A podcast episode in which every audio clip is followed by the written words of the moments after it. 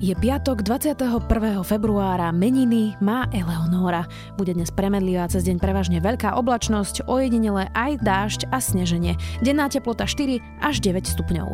Vítajte pri Dobrom ráne. V dennom podcaste Denika Sme moje meno je Zuzana Kovačič-Hanzelová. Nezabudnite, že dnes vychádza technologický podcast Tech FM s Tomášom Prokopčákom. Vedeli ste o tom, že na talianskom ostrove Ischia sa nachádza vďaka jeho sopečnému pôvodu cez 100 minerálnych prameňov s teplotou do 40 stupňov Celzia, prírodné sauny aj prírodné horúce pary? Nebuďte len obyčajným turistom. Zistite si o krajinách, do ktorých cestujete viac. Na dovolenka Sme.sk si už teraz môžete objednať dovolenku na iskii vo výhodných First Moment zľavách. Objednajte si dovolenku na iskii teraz s last minute zľavami na dovolenka Sme.sk, navyše za konečné ceny, bez skrytých príplatkov.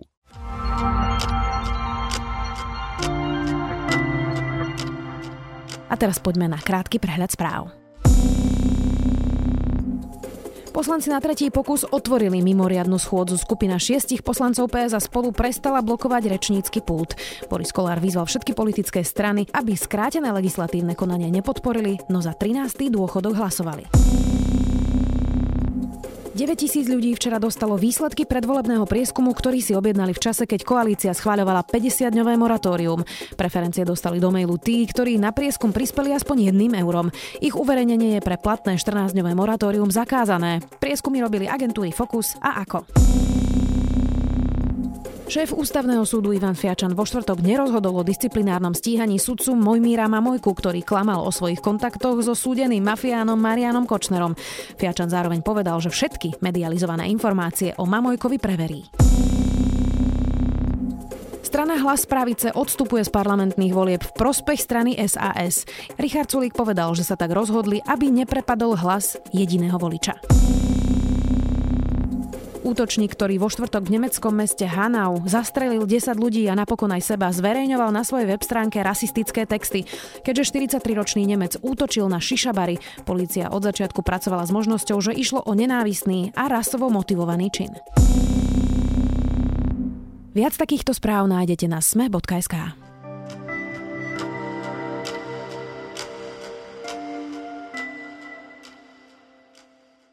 Dnes je to presne dva roky, čo brutálne zavraždili vo Veľkej Mači Jana Kuciaka a Martinu Kušnírovú. Odvtedy má Slovensko nového premiéra, policajného prezidenta, krajinou lomcovali posledný rok jeden škandál za druhým a do zrejme zlomových volieb zostáva 8 dní. Čo zažilo a čo čaká Slovensko dva roky po vražde novinára a jeho snúbenice? Odpovieme so šéf-redaktorkou denníka ZME. Beatou Balogovou. Dobrý, Jan Kuciak, Aktuality. Chcem sa spýtať na to, že aký teda zmysel mali, cel, mali tie obchody s tými hotelmi, keď prebehli tri obchody celý čas a tie hotely prevádzkovala vaša spoločnosť a na konci stále máte na tie hotely vplyv, lebo ste predsedom predstavenstva e, v tých firmách. Prišport hotely je e, konečným vlastníkom váš už právnik. To, už to moc rozvádzate, ja vám to odpoviem veľmi jednoducho. A nemala nad tými hotelmi majetkovú kontrolu ani ja, ani moja spoločnosť. To není pravda. to je váš majetkovú. vymysel. Ja nehovorím majetkovú. Ale my sa Hovorím, že bavíme, ale ešte raz, a ale ešte raz, zákon hovorí o majetkovom prepojení a o majetkovej spriaznenosti. Ale ja sa nepýtam na a zákon, to, ja sa pýtam na že, a zmysel tých počkajte, a to, že ja som... Bilancujeme teda už druhý rok po vražde Jana Kuciaka a Martiny Kušnírovej. V čom bol tento druhý rok iný ako ten prvý? únava novinárov narastala, aj tá intenzita tých udalostí, lebo v tom druhom roku sme boli viac konfrontovaní už následkami tej vraždy a tým, čo vyplavilo na povrch vyšetrovanie. A myslím, že sa to zintenzívnilo aj s odhaleniami z trémy,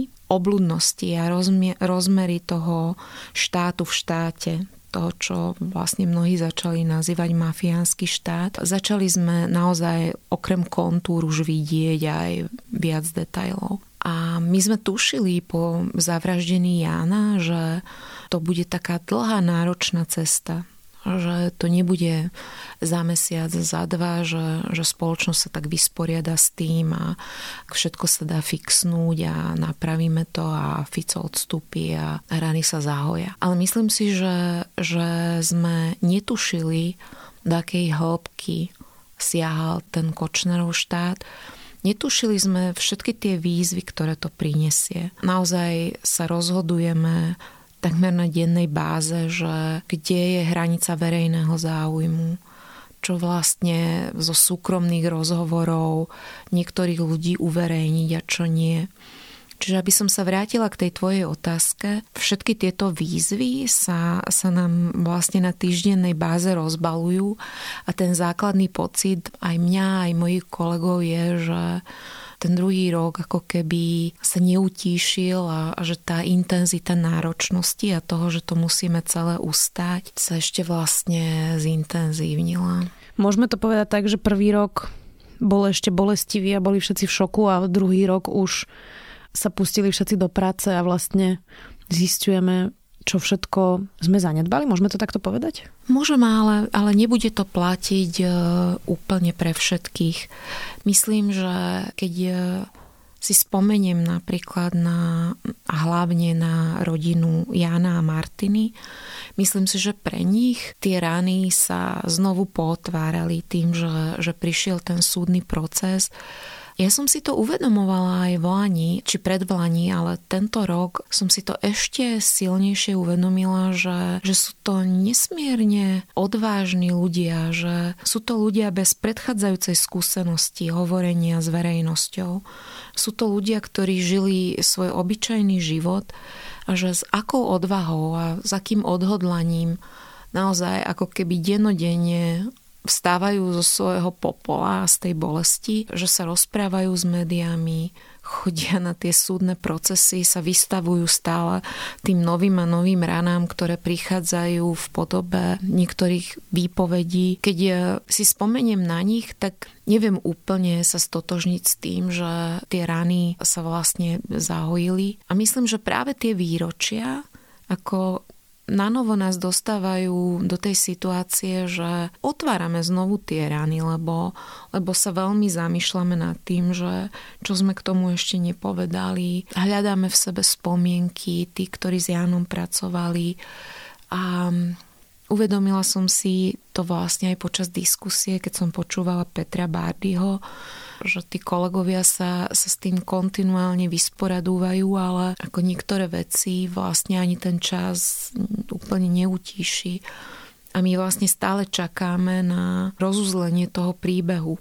Preto je tak dôležité, aby, aby sme došli do toho bodu, že tá spoločnosť vlastne odsúdi vrahov a že to bude spravodlivý súdny proces. Dôležité je to slovo spravodlivý, lebo nemyslím si, že kdokoľvek z kolegov alebo, alebo z tej rodiny, že sa nad tým zamýšľa ako nad pomstou. Očakávajú ten trest, ako vlastne to biblické, že vina a odplata a to sa stále ešte neudialo. Čiže stále mám pocit, že, že sme niekde na pol ceste a že toto všetko obnáša ďalšie krvácanie. Súdny proces je teda uh, už prebieha, čiže to už asi je na spadnutie, možno o rok teda sa tu budeme rozprávať, už budú odsudení. Ale vlastne celá tá prapodstata vraždy novinára ak to bol teda Marian Kočner, uvidíme podľa súdu, tak on vlastne Petrovi Totovi na dovolenke v Chorvátsku hovoril, že treba teda zabiť jedného a zastraší ostatných. Stal sa presný opak? Stal sa presný opak a udivuje ma, že Kočner predpokladal, že by to mohlo mať taký vývoj, že, že by mohol zastrašiť tých ľudí. Aj keď teraz možno, keď som to vysvetlila, že udivuje, že asi to nie je správne, lebo tým, že Kočner vlastne obchodoval stále so špinou a že v jeho mentálnom svete tie väzby boli závislé od toho, že na koho má aké kompromitujúce materiály a on naozaj operoval nejakým spôsobom so strachom ľudí so strachom nie z jeho sily, ale z jeho potenciálu zašpiniť niekoho. Takže asi, asi to dáva zmysel, že on, on si myslel, že, že je ľahko niekoho zastrašiť.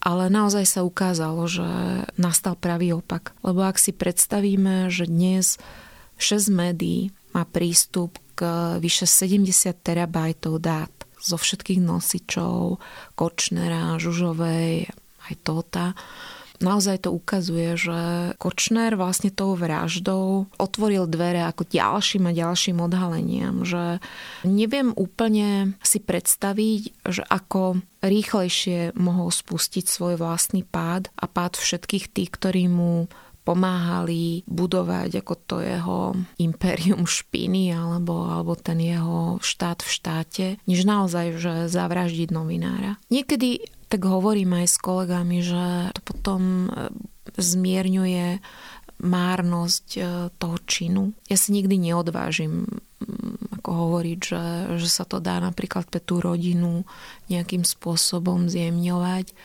ale nemôže to mať iný výsledok, než to, že sa cez tých 70 terabajtov proste tí novinári a policia prehryzie že aj tie odhalenia, ktoré už vyplávali, či už z trémy alebo z iných komunikácií Kočnera, že bude mať na výsled, za výsledok nejaký druh očisty tej spoločnosti lebo naozaj toto bolo, bola tá hrana, za ktorou už nemôžeme krajinu volať demokratický štát. Ja sa vnútorne aj hnevám na všetkých politikov, ktorí toto zľahčujú, tento fakt, fakt Kočnera a že to strkajú na, do roviny, že veď Kočner je chvastúň a že veď Kočner bol jednotlivec, bol to jeden príklad, otrhol sa z reťaze, ale on by nemohol takýmto spôsobom rásť v systéme, ktorý funguje.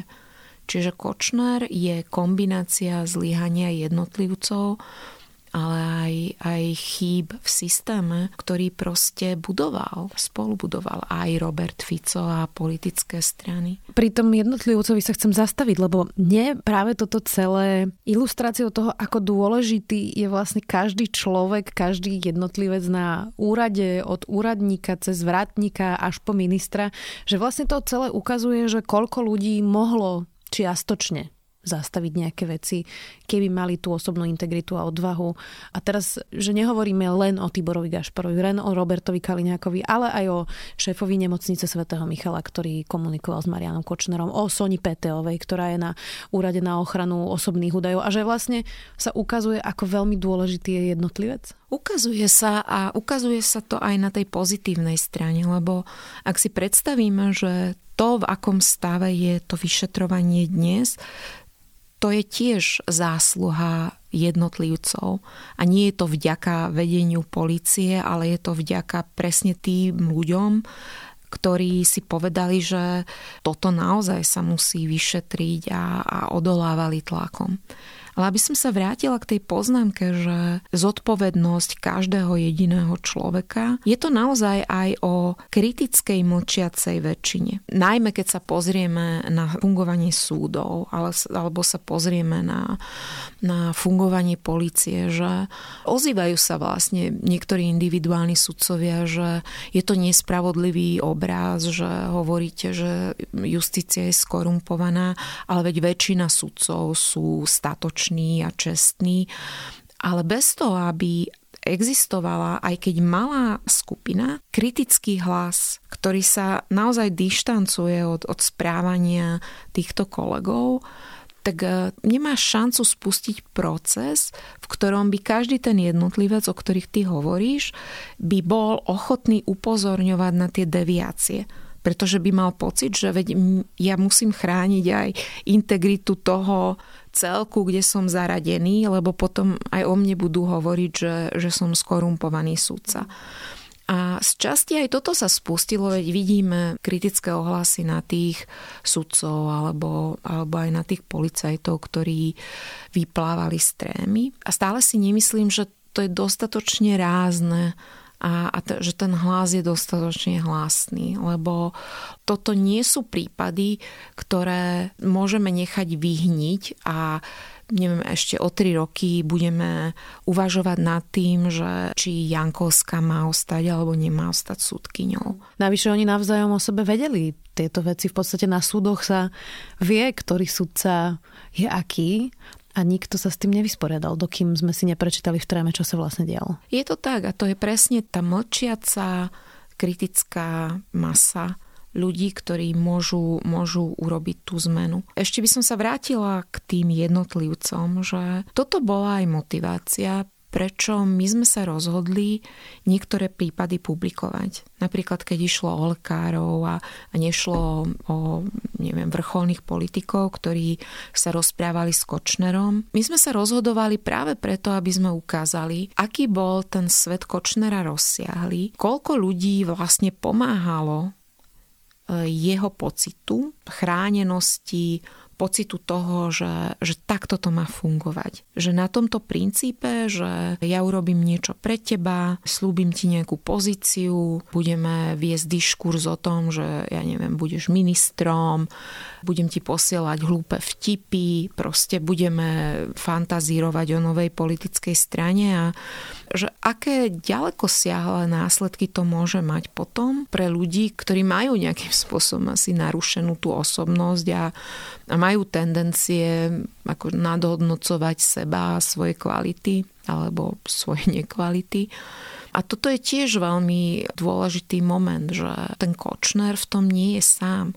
Ako jeho svet je úplne zaľudnený a samozrejme, že my musíme byť veľmi dôsledný a opatrný v tom, že teraz koho budeme označovať za Kočnerovú bábku alebo figurku, lebo je to citlivé. A možno ešte taká myšlienka k tomu, že viacero mojich kolegov, alebo aj ja, keď si čítam tie komunikácie, či je to už tréma alebo iné aplikácie, tak e, každý príčetný človek má pocit, že deje sa niečo, čo by sa nemalo diať.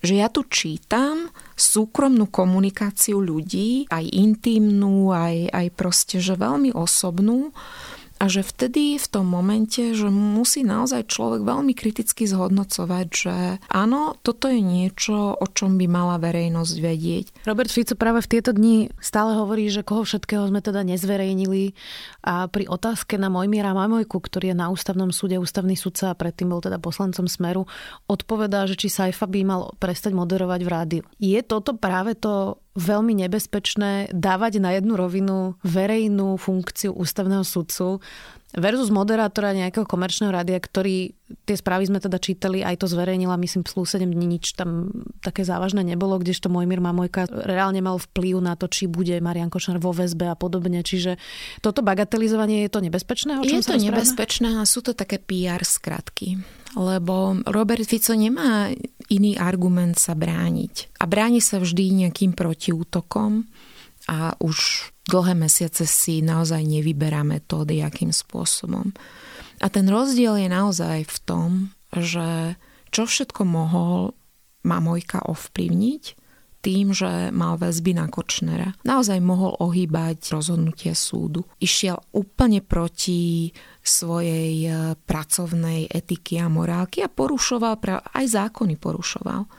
Ak nejaký moderátor proste mal priateľský vzťah s Kočnerom, tak um, mohlo to porušovať jeho morálne štandardy, ale nemyslím si, že akože tým mohol masívne zasahovať do chodu štátnych po, po show v rádiu.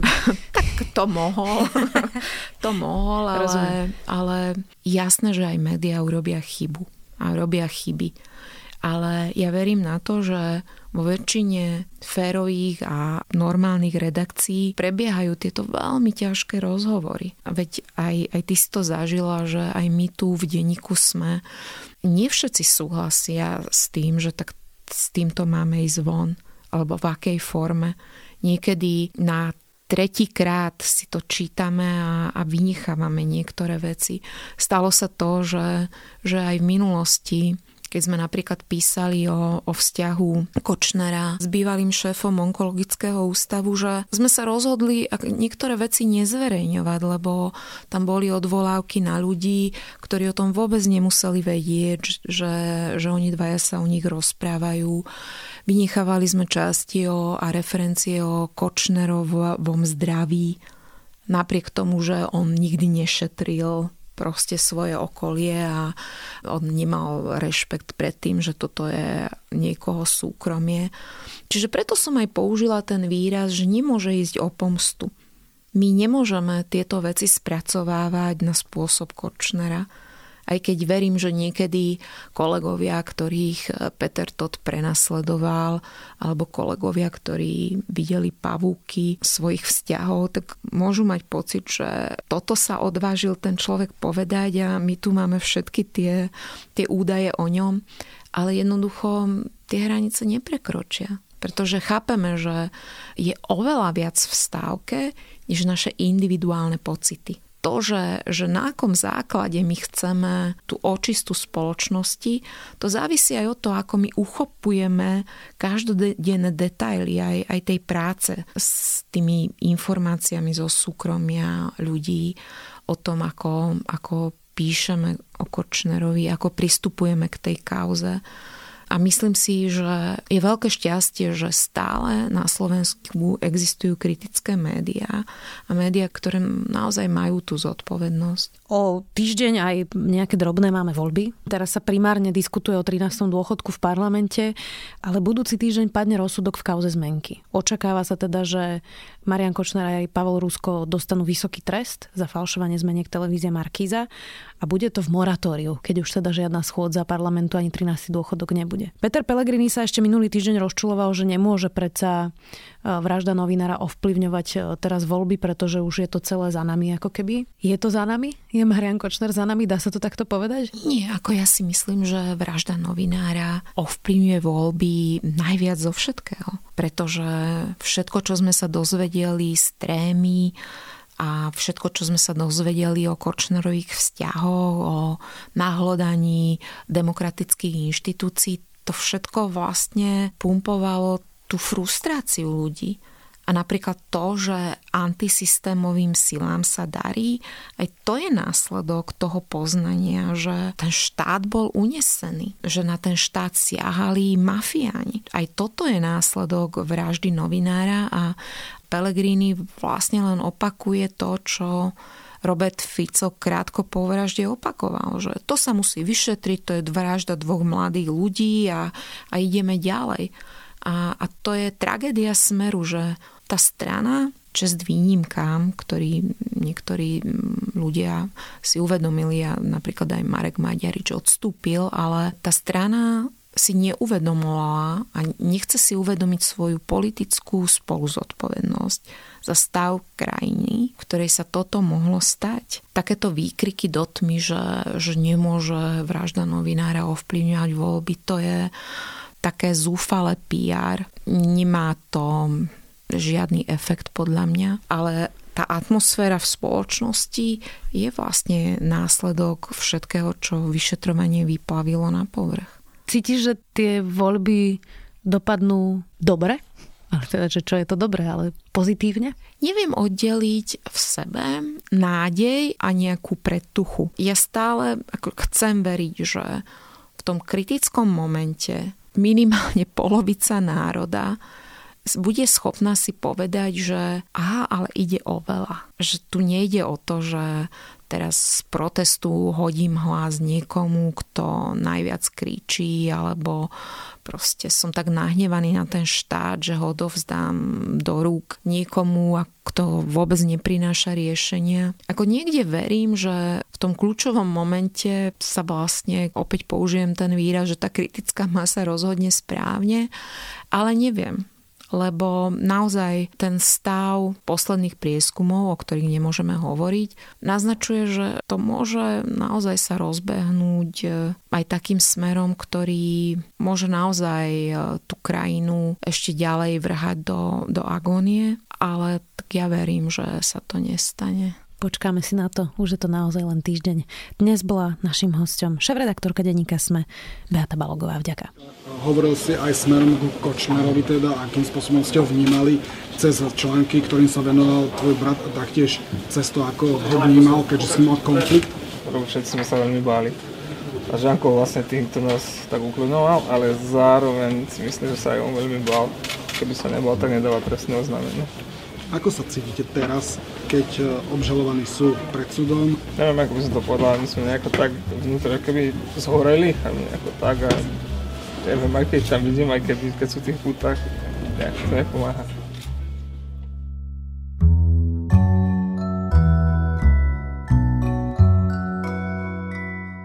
Na záver krátke odporúčanie. O téme sme diskutovali aj s policajným prezidentom Milanom Lučanským, šéf-redaktorom portálu Aktuality Petrom Bárdym a reportérom denníka ZME Adamom Valčekom. Záznam diskusie si môžete pozrieť na našom kanáli na YouTube alebo vypočuť ako podcastovú epizódu už túto nedelu v kanáli Dobrého rána. Dobré ráno pre vás okrem mňa každý týždeň pripravuje aj Tomáš Prokopčák, Nikola Bajánová, Jana Maťková a za produkciu Jozef Matej a Dávid Tvrdoň.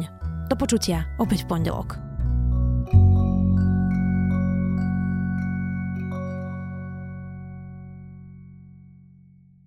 Vedeli ste o tom, že na talianskom ostrove Ischia sa nachádza vďaka jeho sopečnému pôvodu cez 100 minerálnych prameňov s teplotou do 40 stupňov Celzia, prírodné sauny aj prírodné horúce pary? Nebuďte len obyčajným turistom. Zistite si o krajinách, do ktorých cestujete viac. Na dovolenka Sme.sk si už teraz môžete objednať dovolenku na iskii vo výhodných First Moment zľavách. Objednajte si dovolenku na iskii teraz s last minute zľavami na dovolenka Sme.sk, navyše za konečné ceny bez skrytých príplatkov.